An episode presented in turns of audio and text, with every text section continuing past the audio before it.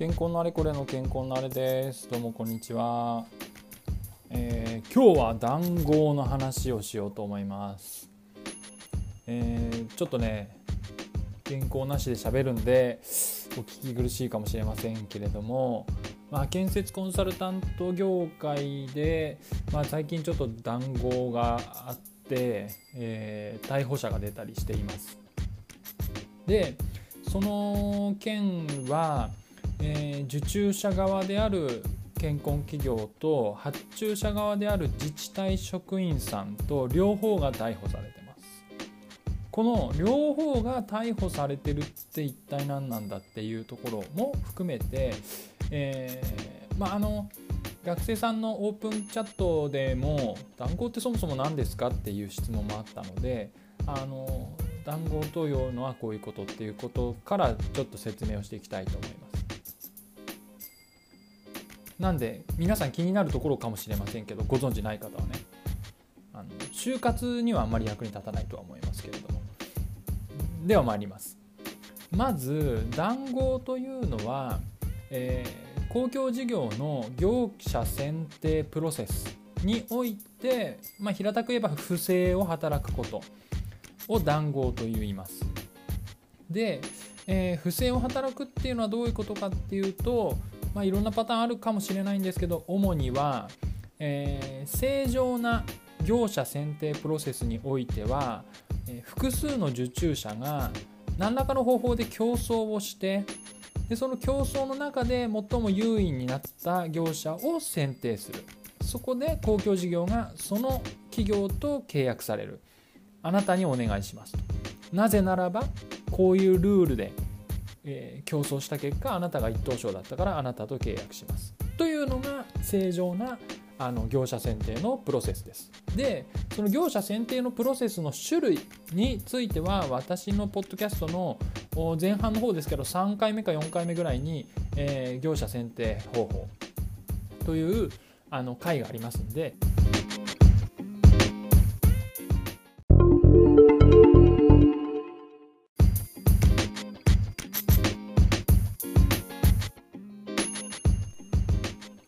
あえー、続きです。ちょっと機材トラブルで途切れちゃいました。えー、ということで、はい、私の前半の方に業者選定プロセスの説明の回がありますので聞いてみてください。で主には、えー、競争入札方式プロポーザル方式総合評価落札方式とこの3つ大きく分けるとあるわけなんですけれども、えー、談合が起こり得るのはあのちょっと私の理解足りてないかもしれないですけど競争入札方式これが談合があの起こりや起こってしまう方式だという認識ですね。でじゃあ、えー、その競争入札方式を前提に説明します。じゃあ談合って具体的にどういうことなのかというと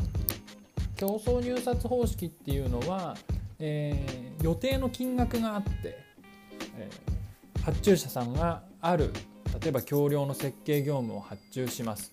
予定金額は1500万円です。した時にその1500万円に対して、えー、参加する A 社 B 社 C 社が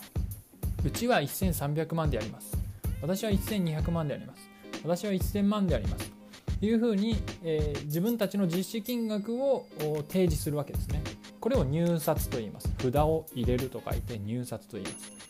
でこの時に、えー、他社がいくらで入れるのかを知ってたらえあそこうちよりちょっと安く入れるんだ。じゃあうちそれよりさらに下に入れようって言ってあのオークション方式でどんどんどんどん安くできるじゃないですか。ですけど実際そういうルールにはなってなくて、えー、競争入札方式は、えー、他社がいくら入れるか知らない状態で、えー、自分の金額を提示します。だからそこは読み合いなんです。の会社はこんぐらいで入れるかな。でもうちはこんぐらいにしようかなとか。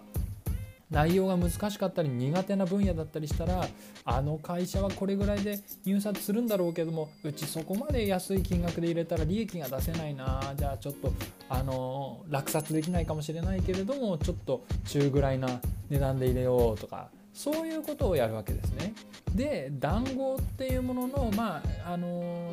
典型的なパターンというのはこの業者同士であなたいくら入れますか？あなたいくら入れますか？って言って話し合っちゃうこと。これを談合って言うんですね。談合の談の字があの談話とかあのお話しするっていう意味の談という漢字が使われるのはそういうところから来てるわけですね。でえー、っと話し合うって意味わかんないと思うかもしれないんですけどこれにはからくりがあって、えー、世の中にいっぱい仕事がある時にはじゃあこの仕事はうちにやらしてあっちはお宅にやあのなるようにするからさって言って複数のプロジェクトにまたがってじゃあこれはうちやりますからうちいくらです。あっちはどうです。みたいなことをやるっていうのがこれはあのどうでしょう。まあ私が少なくとも社会人になる前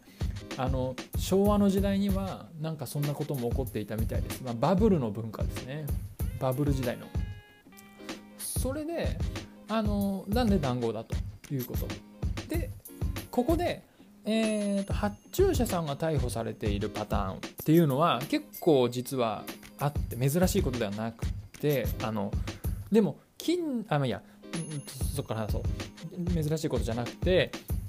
えーと、それはどういうことかっていうと予定価格をあの公表してない場合っていうのがあるんですね。そうすると本当にあのどれぐらいがちょうどいいかっていうのが、え、入札者としてはわからないんですけどそういうあの情報を発注者さんが受注者さんに教えちゃう。これがルール違反なんですね。あのもともと公表するパターンもあるんですけどね。予定価格がいくらですって公表するパターンもあるんですけどとか、まあ、他の会社はこんぐらいできそうだよとかいうこと言っちゃう場合もあるのかもしれません。とにかく、えー、競争する企業側が知り得ない情報を発注者さんが伝えちゃうことこれが起こったルール違反としてそれも談合になります。えー、もっとまあ本当にこれも昔の話ですけどあのもっとえげつないパターンは発注者さんがこの業務はあそこにやらすからって言ってもうその話し合いを発注者さん側がリードするようなパターン。これ完成談合という言葉がありますけれどもそういうこともかつては行われていました。行われていましたかつてそういうケースもありあったあったそうです。それで、えー、そういうわけであの談合っていうのは受注者側とか発注者側とかが関与しうると、まあ、いうことですね。でまあちょっと談合の話いろいろしてきましたけれどもこの辺の話っていうのはですね主にやっぱり世の中に仕事があのいや何て言うかなもう昔の話なんですよね。でやっぱりバブルの時にかなり数が多くてえーまあ、社会問題っていうかあの対報道とかにも非常に取り沙汰されて、えー、公共事業は汚いっていうイメージにもなってしまってそれであの強く規制と対応がなされてで私が入社して以来ほとんど聞かないっていう印象なんですけどね。ただえー、去年今年かな？あの健康でその談合っていうのがニュースに全国級ニュースになりましたねでちょっとここから先に説明したいのは、えー、メリットっていうか誰が得するのかって話なんですよ。ね、で受注者側が談合するメリットは分かりやすいじゃないですか。リアルに競争をして入札をするとみんな安く集中することになっちゃうから談合をしてみんなでほどほどの金額で取ろう受注しよううまいこと調整してっていうメリットはわかるじゃないですか、まあ、これがルール違反だから。犯罪なんですけどね。完全に犯罪なんですよだから今はあのほとんど行われてないんですけど。でも発注者さんが談合に関与するメリットって何だと思いますか？これもあの昔のその昔の時代の昭和の世界で起こってたことはあの賄賂ですね多分。あの受注者側が発注者さん業者選定権限を持ってる人に賄賂を送ってその賄賂を見返りにじゃああなたにやってもらいますねみたいなこと。これは非常に汚いパターンですね。でこの度ニュースになったやつが詳しい経緯は私は分かりません。分かりませんけれどもそうじゃないんじゃないかな。まあ、今回のパターンは分かりませんけど起こりうるケースとして賄賂とかもらわなくても発注者さんが談合に手をつけてしまうパターンっていうのがある。それは何かっていうと不調が続いてる時なんですね。誰もやってくれない時。あのこういう設計ができるコンサルが日本に例えば8社とか10社あったとしてそのどの会社もやってくれない。今年予算組んで公共事業っていうのは計画がありますから来年再来年工事着工しなきゃいけない。そのためには今年設計をやんなきゃいけない。遅くても来年やらなきゃいけないって言うけど誰もやってくんなくて来年もやってくんない。どうしようもう困ったなっていう時にじゃあこれいくらでこういう条件で出すからやってくれっていうことをしてしまうパターンっていうのもあるんじゃないかと思います。これはね悲しい話なんですよね。だから誰も得してないんですよ。プロジェクトを前に進めるために仕方なくやっちゃうみたいなだけどこれはあのだからやっていいって言ってる意味じゃなくて本当だったらば例えば一番よくあるパターンはその設計安すぎるよって話なんですよあの予定価格がむちゃくちゃ安いんだけどその安い価格のまんま誰かやってくれ誰かやってくれみたいなことになってると受注者がいなくてあの例えば競争入札方式で公募する募集をするんですけど応募者なしこれ応募者なくて誰もやってくれないっていうようなこととか、え応募者があっても予定価格以上の入札しか入らなかった場合誰も予定価格より安いお金でやってくれないっていう場合これ不調って言ってあの選定者なしっていうことになっちゃうんですけどそうするとプロジェクトの事業がどんどんどんどん遅れてっちゃうんですよね。なんで正しくはそれは予算を組み直して同じ内容でももっとみんなができる金額にしてそれでこういう公募をすればあの落札者がいるはずなんですけど、まあ、最近あの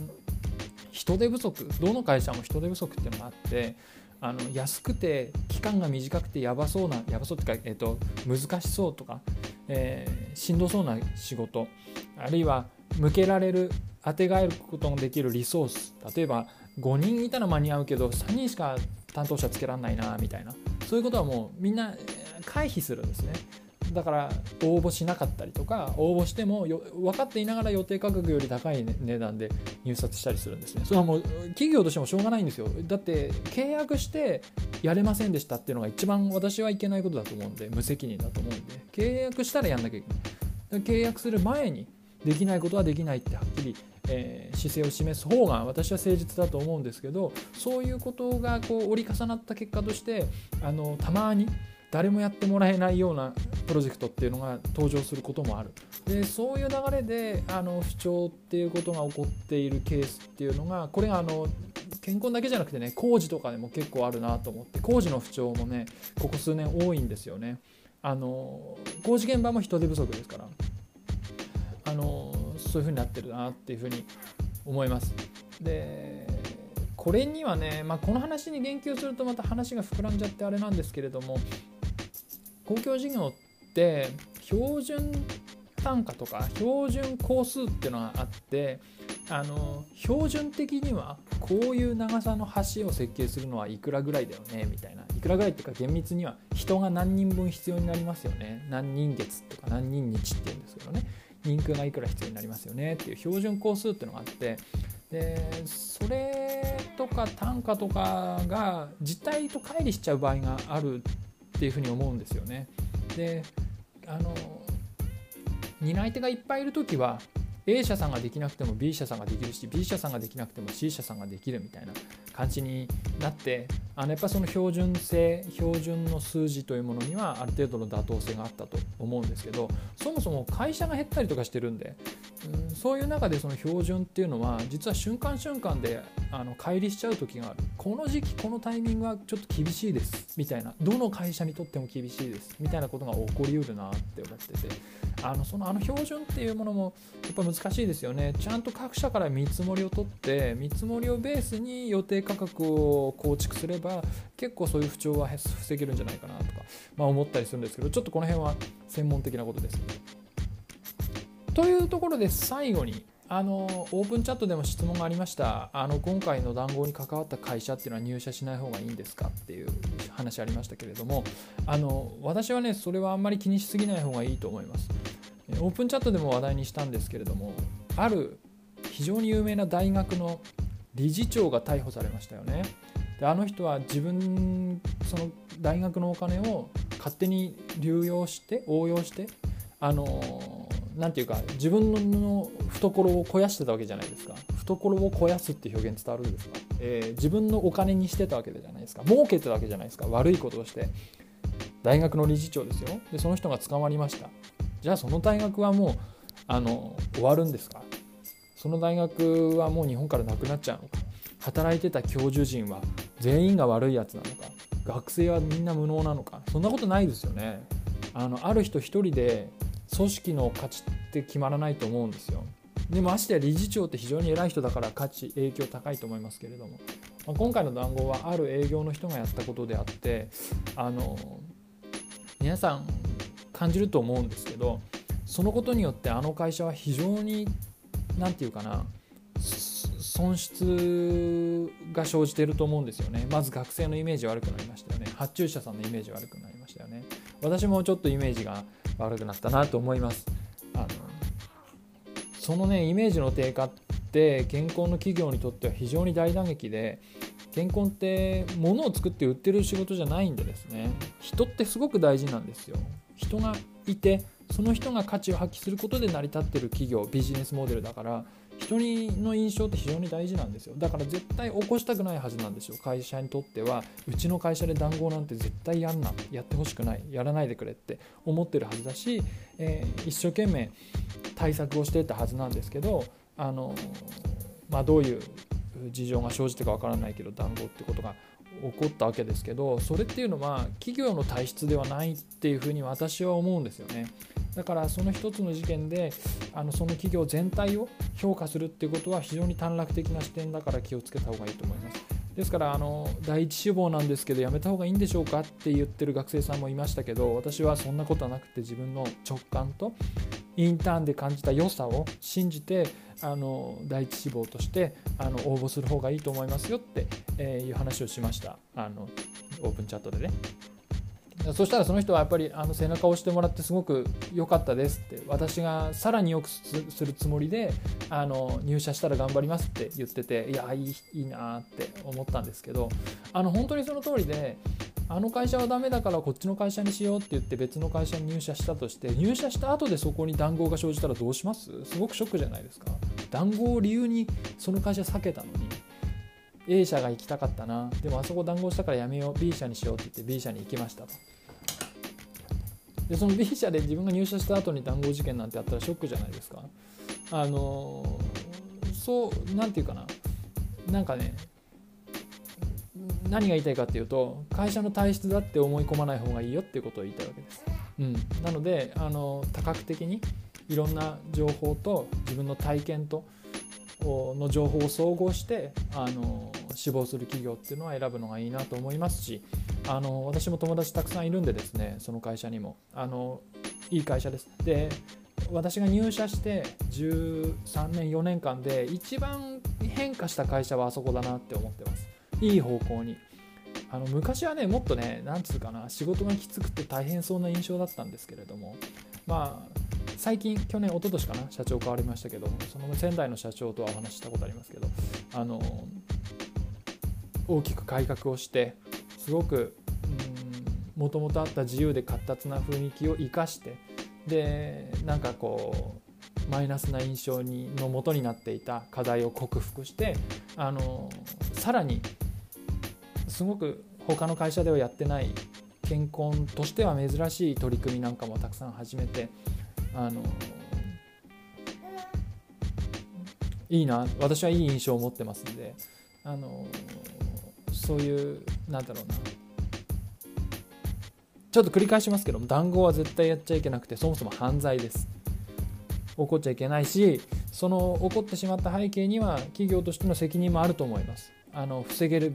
防ぐこともできたしで、うん、方法としてね。あったんだろうと思うんですけどそれが行き届かなかったんだと思うんですけどそのことはそのこととして、えー、死亡会社を考える上では、うん、そのこと一つで会社全体を評価しないっていう視点であのぜひ考えてくださったらいいなっていうふうに思います。ということで、えー、就活に役に立たないって最初に言いましたけれどもそんなことなく一生懸命就活生さんにあのメッセージを送るような内容に結局なってしまいました。ということで、えー、長々喋ってきましたけれども最後まで聞いていただきありがとうございました。